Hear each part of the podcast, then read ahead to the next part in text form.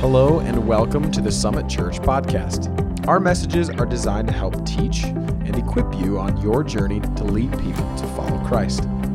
We hope that this message will inspire and encourage you no matter where you are in your journey towards Jesus. If you have questions, want to talk, or want to learn more about Summit, visit us at summitniles.com. Take your Bibles. Let's take these next few moments. And if you would open your Bibles to the Old Testament, the book of Zechariah, chapter 4, um, we're going we're to take a look at a, a passage of Scripture here. And, um, and, and also, just even an analogy from this morning. You know, if you're, if you're a duck or you're someone who is involved in water mitigation, today's a great day, right? Uh, for normal people who ride motorcycles, not so much. So we had to postpone that ride today, um, and it's going to be next week, and you'll hear more about that. But um,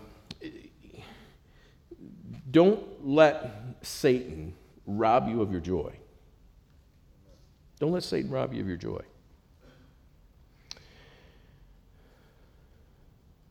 The joy of the Lord is our strength. Is our strength. I'm grateful for you. You see, God made you, and that gives you value. I am thankful for the Constitution of the United States that simply says that, that we have, you know, as human beings, we have inalienable rights. But the reason that you're a person of value and of purpose is because God made you. God made you. And He said it was good.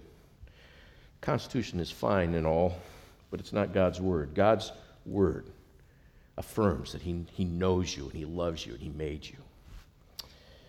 Our sermon series, um, are you okay?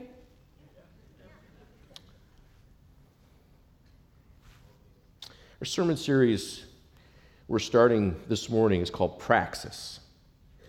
You say, what in the world? What is praxis? Praxis, it's what you do in order to ascertain the results you desire. It's, it's defined as an accepted practice or custom an idea translated into action. We're talking about action. Something in reality rather than something that is just in theory. So, for those of you today that, that like the cookies on the, on the bottom shelf, you like things in action, you say, okay, listen, um, you know, give me something that I can, that I can you know, work out and, and, and put into action, then this series is for you.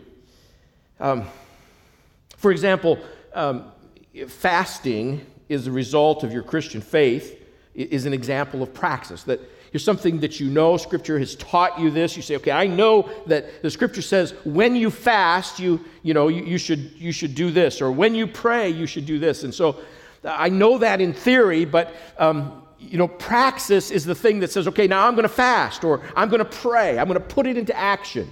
All right? We're, we're all familiar with the word orthodoxy. So, orthodoxy, I'm talking about, I'm not talking about the Orthodox Church per se as a, as a denomination. I'm talking about orthodoxy in the sense that it means correct opinion, truth, orthodoxy, in the sense of, of doctrine or, or uh, theory. It's, it's, it's orthodox. For Christians, the word orthodoxy is often used as, a, is, as shorthand for our faith. You know, we, we have an Orthodox faith. It's composed of a couple of Greek words orthodoxy, orthos, um, and doxa. They, they, they, they, together they form orthodoxia, which translated into English is, is orthodoxy. The orthos literally is a word that means straight. Straight. Uh, those familiar with geometry uh, will recognize it in the word um, orthogonal, which is a straight, um, it's, a, it's lying at a straight angle something lying at a straight angle. Those who know something about dentistry will think about orthodontics, which uh, concerns itself with straight teeth, right? Um, an orthopedist wants to make sure that your skeleton is straight. Literally, orthopedics means straight children.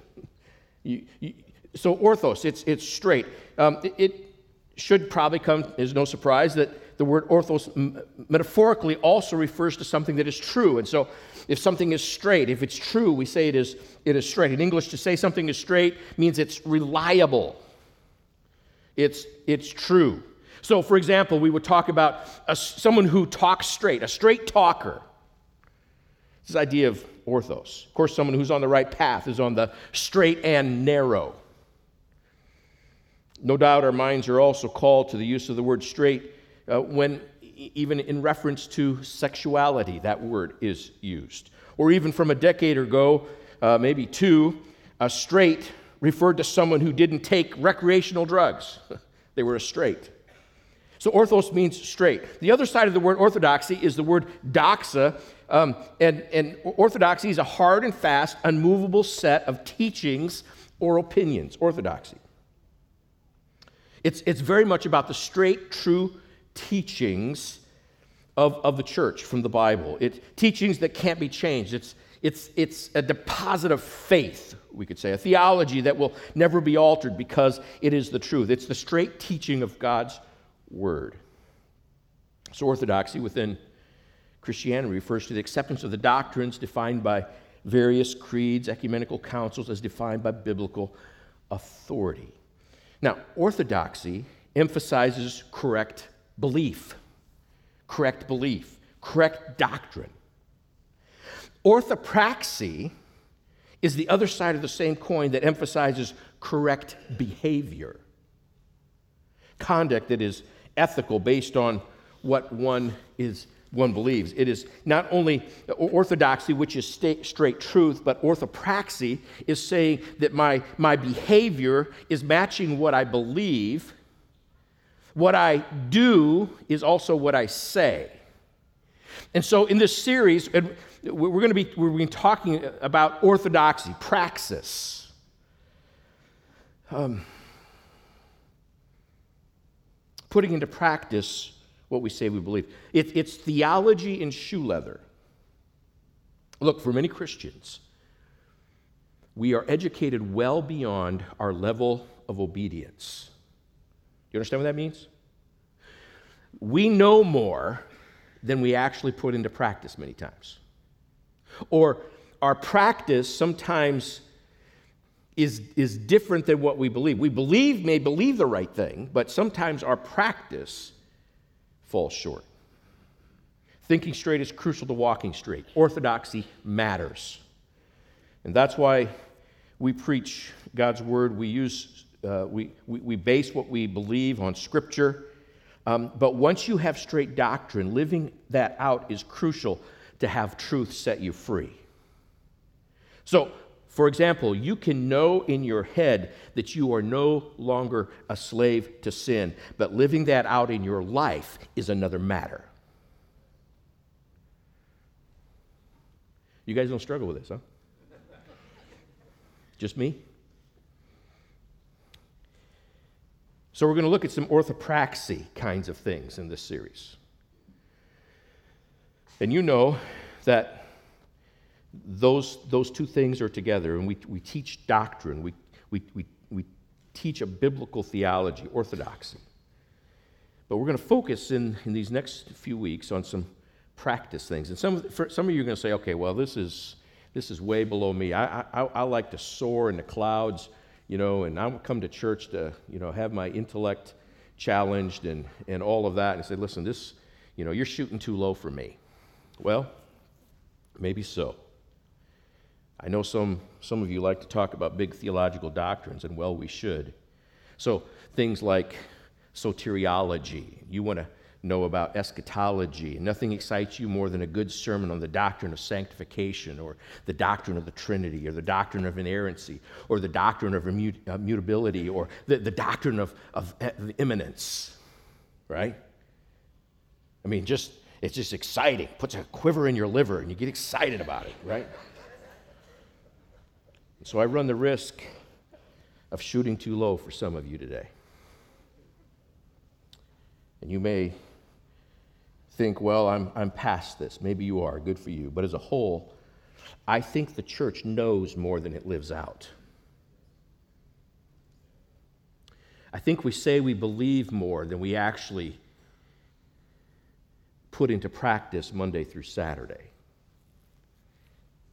So I, I want to, we have to dig deep, and I want to dig deep and learn the deep things of God. And at the risk of se- seeming too simple for some, I believe that a reminder to do what we already know is also important. The Bible says in Genesis chapter 4, verse 7 if you do what is right, will you not be accepted? But if you do not do what is right, sin is crouching at your door. It desires to have you, but you must rule over it. Or this passage in James chapter 4 and verse 7 If anyone then knows the good they ought to do and doesn't do it, it is sin for them.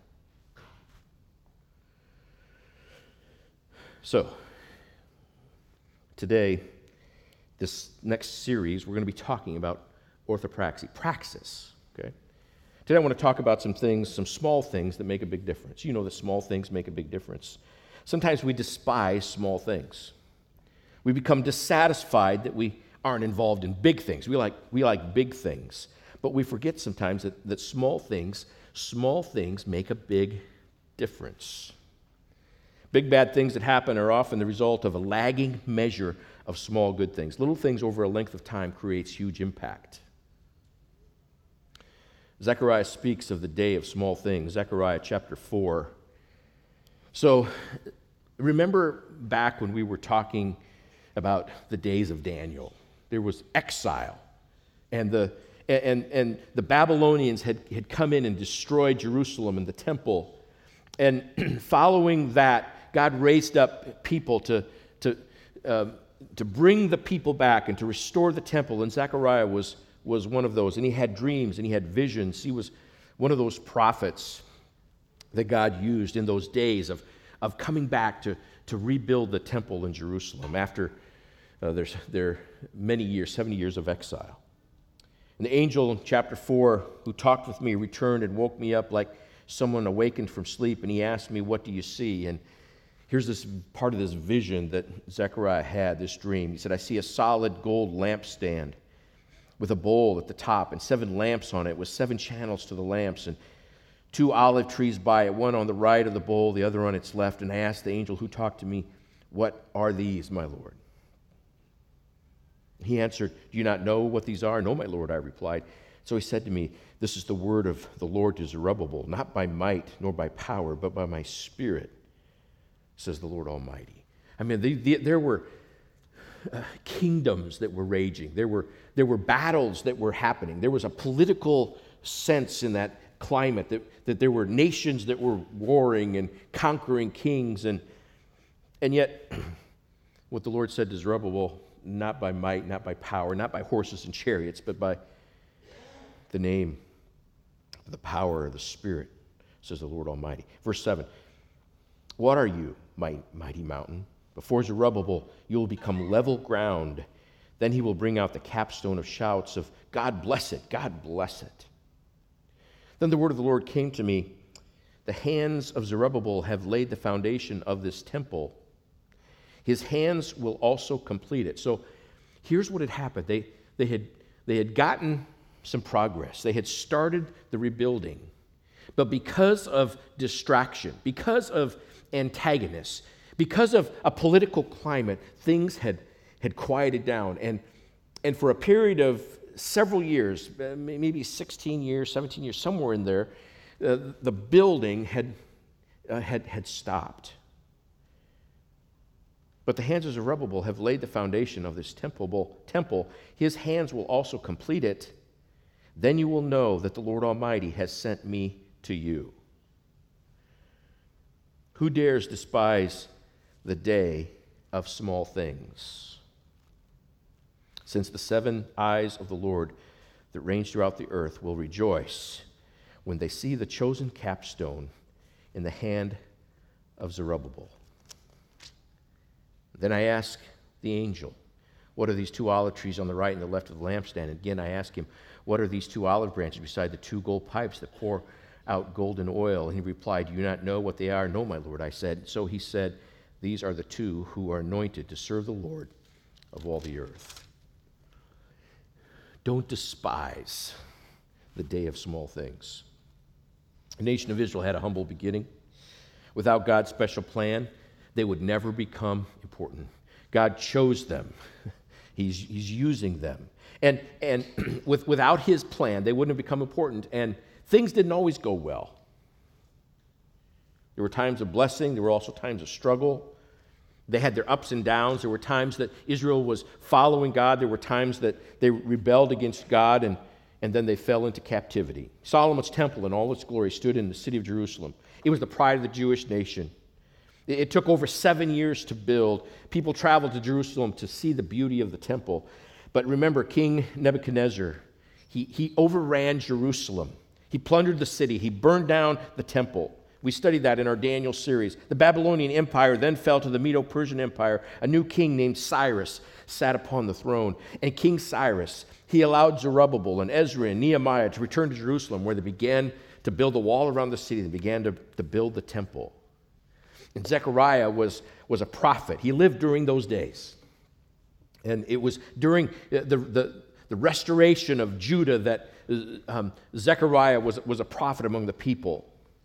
And they returned to build their homes and their, uh, their lands and their, their capital and, and, their temple. And things didn't go well there either because, as we said, there, were, there, was, there was a building period where it started and then things stopped. Political problems, all kinds of things. And in fact, nobody was working at all on the temple. The little progress that had, had been made was, was basically enough done there to, to remind people that it hadn't been completed. That there was this temple that had been there and, and, and uh, the reconstruction had started, but it's almost every time you'd walk by it, you see that some progress had started, but now it had stalled. And, and they were almost regretting the fact that they'd tried to make an attempt to restore the temple. It, it, it was unimpressive, it was incomplete, it was unusable. And in fact, many of the Jews in Jerusalem despised the fact that they'd actually started working and, and not accomplished anything to that point. And that's what Zechariah was talking about in Zechariah 4:10. He says, "Those who have despised the day of small things." Here's this little thing going on, and and yeah, God, it seems like He was leading us to do that, and He's restoring His people, He's bringing people back, but it's like it, it hasn't amounted to much. They despise small things. What they forgot was that God was behind the building project and he wanted to complete it. No matter how small or insignificant it was, God was paying attention to it. One day, the word of the Lord came to the man of God named Zechariah. Look at verse 6. This is the word of the Lord unto Zerubbabel, saying, Not by might nor by power, but by my spirit, says the Lord of hosts. And he said, this is, this is the message. This is the word. The temple would be completed. It was going to be more than just human power.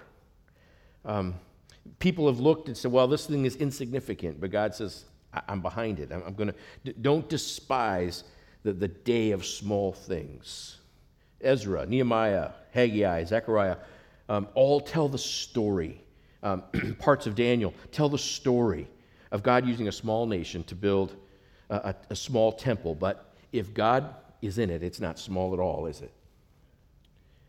Those who can see, couldn't see the hand of God at work, and as a result, their lack of spiritual um, energy. They actually despised the work. It, just, it was too small, too insignificant to bother with.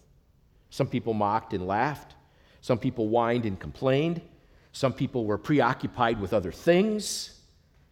But they set their mind to work. They rebuilt the temple. You know, there are always people who will get the work done, who are willing, who don't despise the little things, who are willing to, to, to jump in and say, listen, I will do I will do these things, even if it seems insignificant to the, to the, the masses. It, it's important. The, the little things make a difference. And so there's always people who are willing to get the work done. Complainers don't get the work done. But people who put their mind to do small things get the work done. I've, I've also noted this people who are busy rowing the boat don't have time to rock it. Have you ever noticed that?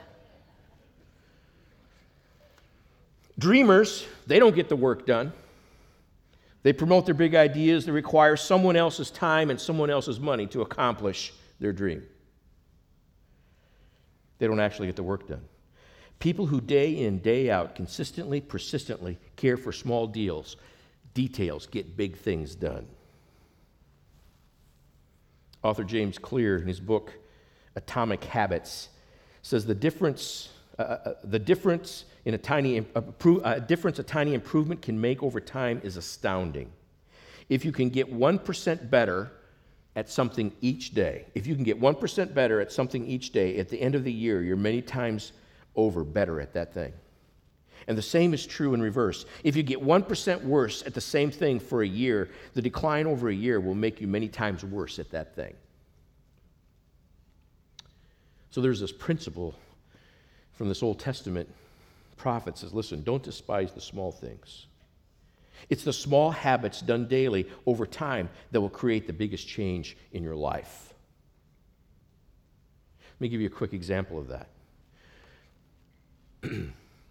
a person who spends time with the Lord day after day after day, at the end of a week, you may say, I, I, I may not notice significant difference in that person's life. But when you spend time with God year, day after day, year after year, those little obediences stacked together over time makes a huge difference in a person's life. It's, it's orthopraxy. It's not despising the little things, doing the little things. Song of Songs, chapter 2, verse 15 says, Catch for us the foxes, the little foxes that ruin the vineyards, our vineyards that are in bloom. You see, it's the little things that matter. God blesses small things. Now, I just want you to, to, to, think with me through some passages of scripture here. Genesis 1, creation. God only created two people, and from them the entire human race was developed.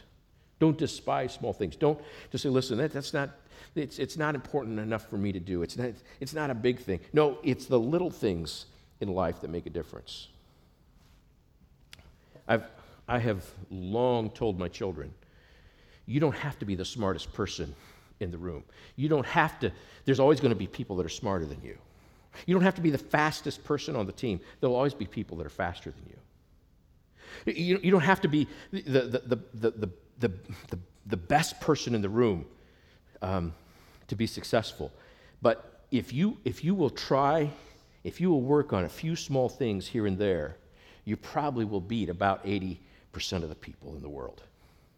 It's those small things that make a difference. God uses small things. Genesis 1, two people. From them, the entire human race um, has come about. Genesis 8, post flood, God started with Noah and his family.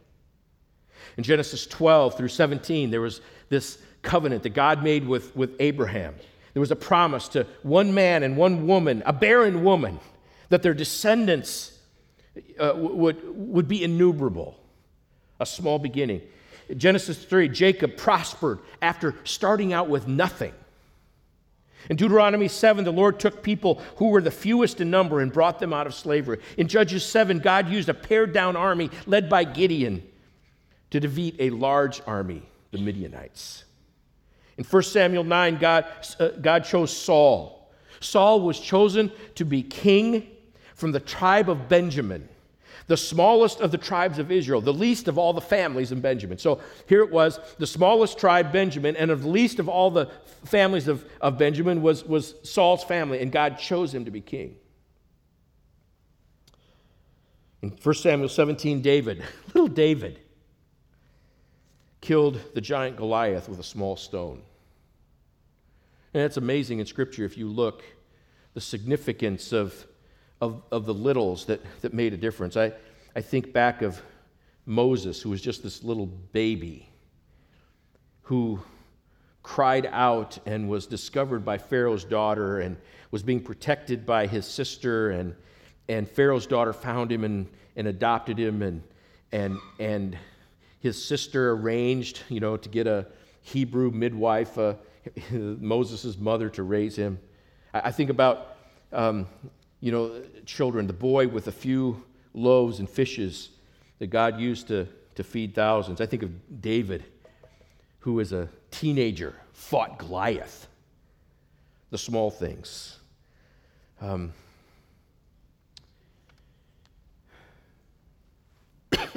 excuse me. 1 Kings 19. Elijah got the word of the Lord. Remember, not in the wind, not in the mighty rushing wind, not in the earthquake, and not in the fire. But where did he get the word of the Lord? In the still small voice. Don't despise the small things. Second Chronicles, the, um, the army was small, but the Lord delivered a very great army into their hands. God, it was the uh, Armenian army where Armenian army that, that the Lord used, even, even pagan armies, small, God used to judge a rebellious nation. Nehemiah 2, the one man catches a vision to return to Jerusalem and build a wall. In Job 8, Job's friend Bildad said, Though your beginning was insignificant, your end will increase greatly. Proverbs 30, ants, hyraxes, locusts, and lizards. Watch this.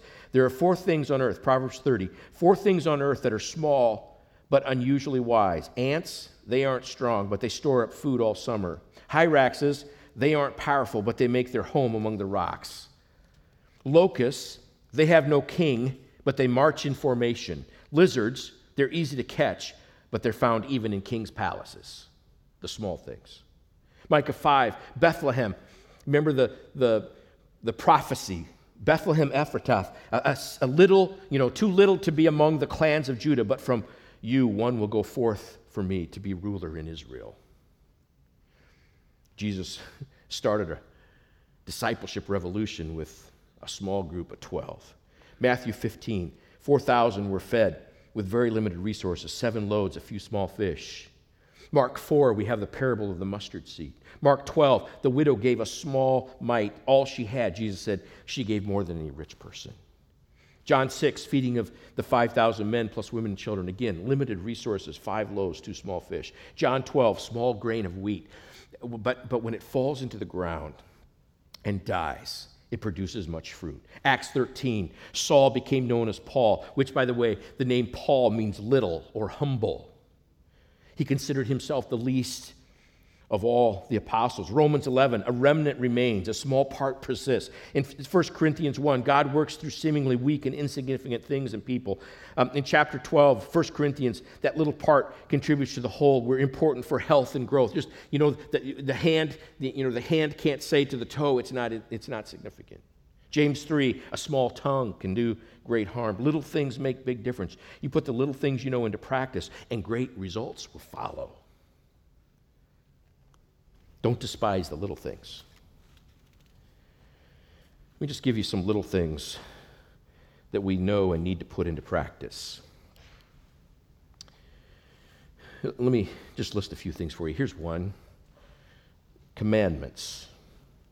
We talk about orthopraxy. Let's, let's talk about commandments. We know the, the commandments. We know God gave them to his people, those, those Ten Commandments. For example, just take the ninth commandment Thou shalt not bear false witness.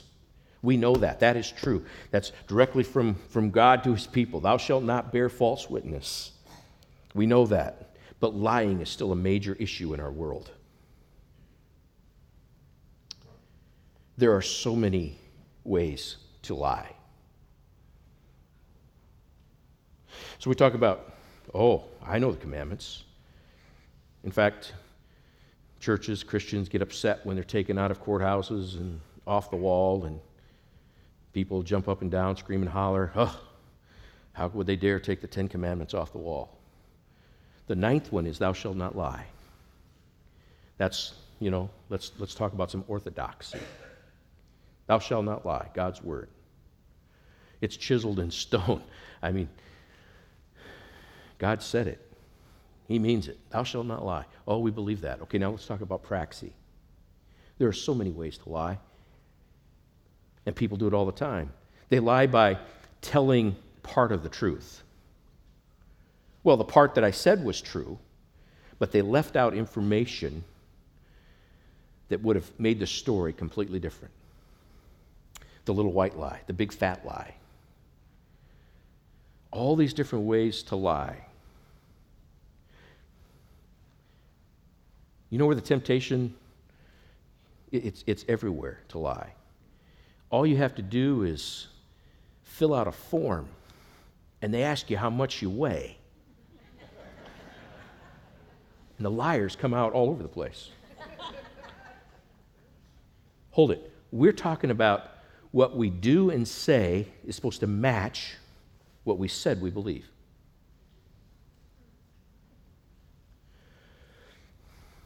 Another place that happens is when we play the tax game. We're going to tell the truth. You know, render under Caesar what is Caesar's. But we play the game. Commandments. For example, the eighth commandment thou shalt not steal. There's all kinds of way people steal cheat on their taxes, pens and paper from the office. They cheat on their time, either fill out the card different or wrong, or they, they, they stand around and talk when they should be working. Wait a minute. We were talking about, we said, thou shalt not steal, and, and yet there are people that don't even think, think a lick about it. Their praxis, what they're doing, does not match with what they said they believe. One of those areas is the commandments. Here's another one corporate time and personal time with God.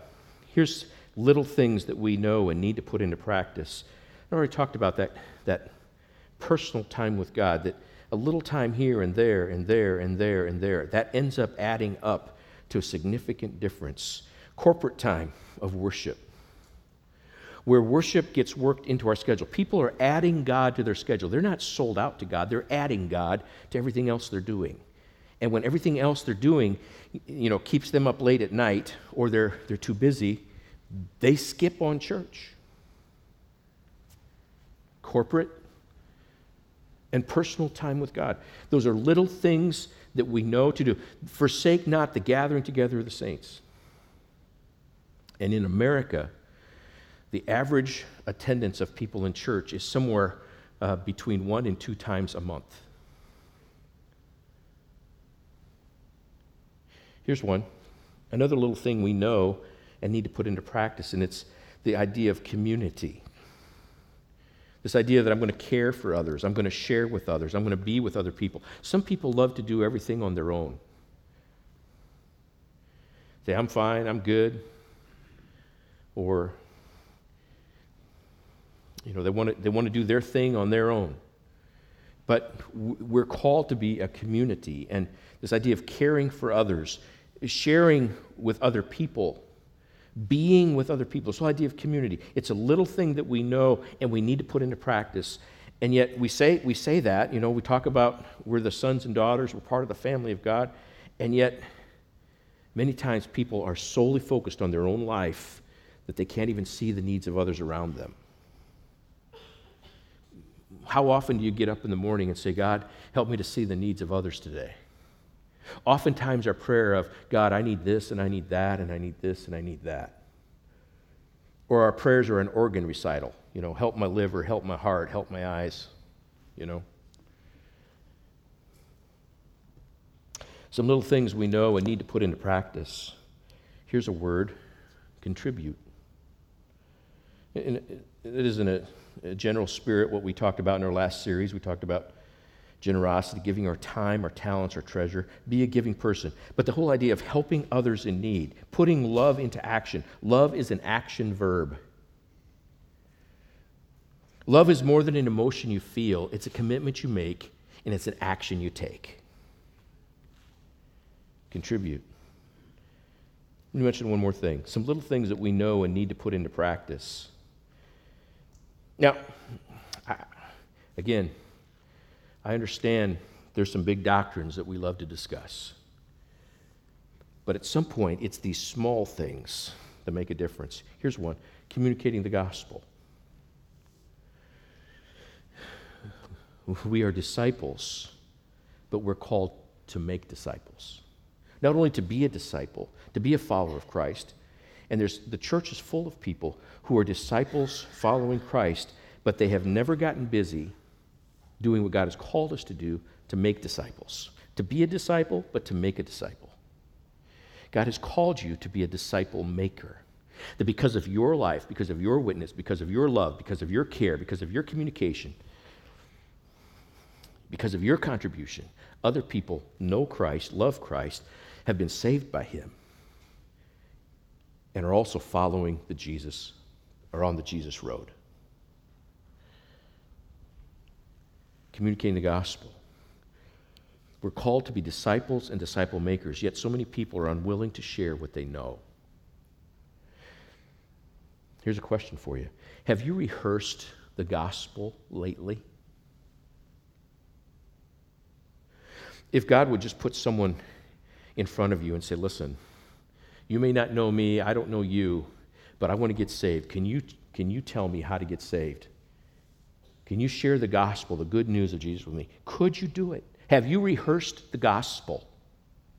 Have you rehearsed the gospel? You say, oh, because we come in here and we talk about the gospel, we say we even value it. You know? And, and we say that that's just, this, you know, we, we, we lay out the doctrine, orthodoxy. What about orthopraxy when it comes to the gospel?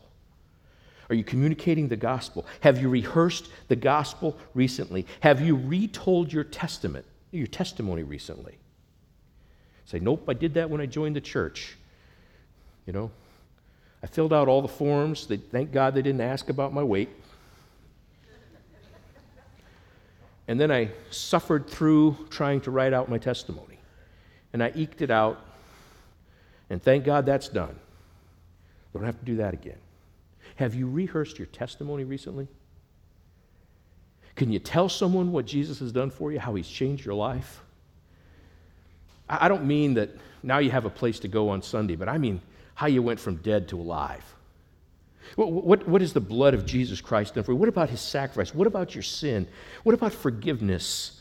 What about confession that he is Lord? What about that he lives within you? Have you, can, have you rehearsed? You say, listen, I, I know I'm, supposed to be disciple maker. Orthodoxy. What about orthopraxy? Have you reached out to someone to lead them to follow Christ? Orthodoxy emphasizes correct belief, correct doctrine. Orthopraxy is the other side of the same coin that emphasizes correct behavior, conduct that is ethical based on what one believes. It's those little things it's those little things. I'm going to invite the team to come. They're going to lead us in our last song. St. Peter's Basilica in Rome. You'll see some of the most magnificent paintings, some of the most prized sculptured works that exist in the world today. One of the most remarkable things is the artwork of Michelangelo in the Sistine Chapel.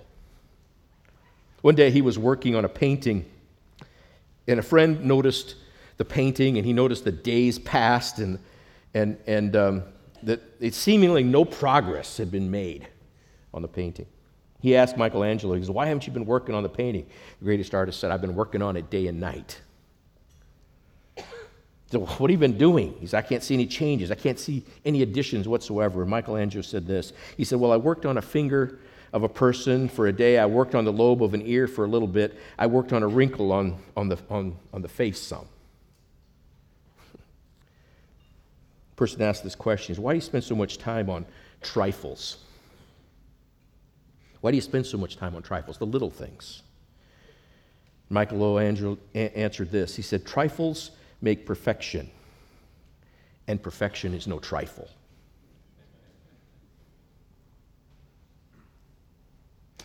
Let me give you one more thing that made a big difference. In Philippians, the writer talks about Jesus coming to earth. Think about it a king in a stable We've heard much about a king in these last, this last week. King Charles III, newly appointed monarch in England. Kings don't show up in cattle troughs. They don't show up as babies. They show up with a big to do, lots of fanfare. That's how kings are made known. But Jesus humbled himself. He became a a man born as a baby. In telling the greatest story the world has ever known, God chose to use a series of little incidents, an insignificant woman, little tasks, little people, little places to give us a story of Christ coming into the world. You could not read Luke's account without being impressed with the fact that there's nothing that man would call great in that story. Someone has said God is great in great things, but he is God is great in great things, but he's very great in little things. Really thought about the fact that God came into this world as a little baby. Can you imagine God in a manger? I mean, he created Adam as a human being, a man, an adult. Couldn't he have done a whole lot more if he'd have brought God into the world? More, wouldn't be more remarkable, more dramatic if, no, God incarnate, born of a woman, wrapped in swaddling clothes, laid in a manger. He came as a little tot in a little town, placed in a little thing. But God chooses to do some things by using the little things.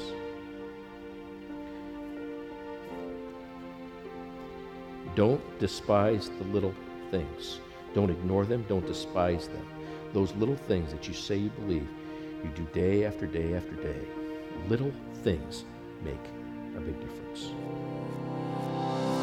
Thank you for joining us for this message from the Summit Church podcast. Again, if you have questions, visit us at summitniles.com. Now go and be the church in the world.